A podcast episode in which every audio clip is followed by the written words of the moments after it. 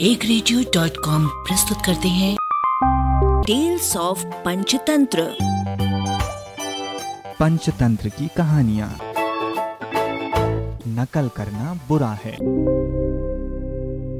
एक पहाड़ की ऊँची चोटी पर एक बाज रहता था। पहाड़ की तराई में बरगद के पेड़ पर एक कौआ अपना घोंसला बनाकर रहता था। वो बड़ा चालाक और धूर्त था। उसकी कोशिश सदा यही रहती थी कि बिना मेहनत किए खाने को मिल जाए। पेड़ के आसपास खोह में खरगोश रहते थे। जब भी खरगोश बाहर आते तो बाज ऊँची उड़ान भरते और एकाध खरगोश को उठाकर ले जाते। एक दिन कौए ने सोचा, वैसे तो ये चालाक खरगोश मेरे हाथ आएँगे नहीं। अगर इनका नरम मांस खाना है तो मुझे भी बाज की तरह करना होगा।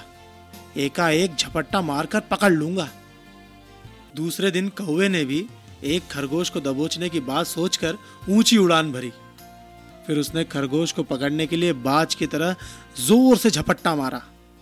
अब भला कौवा बाज का क्या मुकाबला करता? खरगोश ने उसे देख लिया और झट वहाँ से भागकर चट्टान के पीछे छिप गया। कौवा अपनी ही झोंक में उस चट्टान से जा टकराया। नतीजा? उसकी चोंच और गर्दन टूट गई और उसने वहीं तड़प कर दम तोड़ दिया। इस कहानी से हमें सीख मिलती है।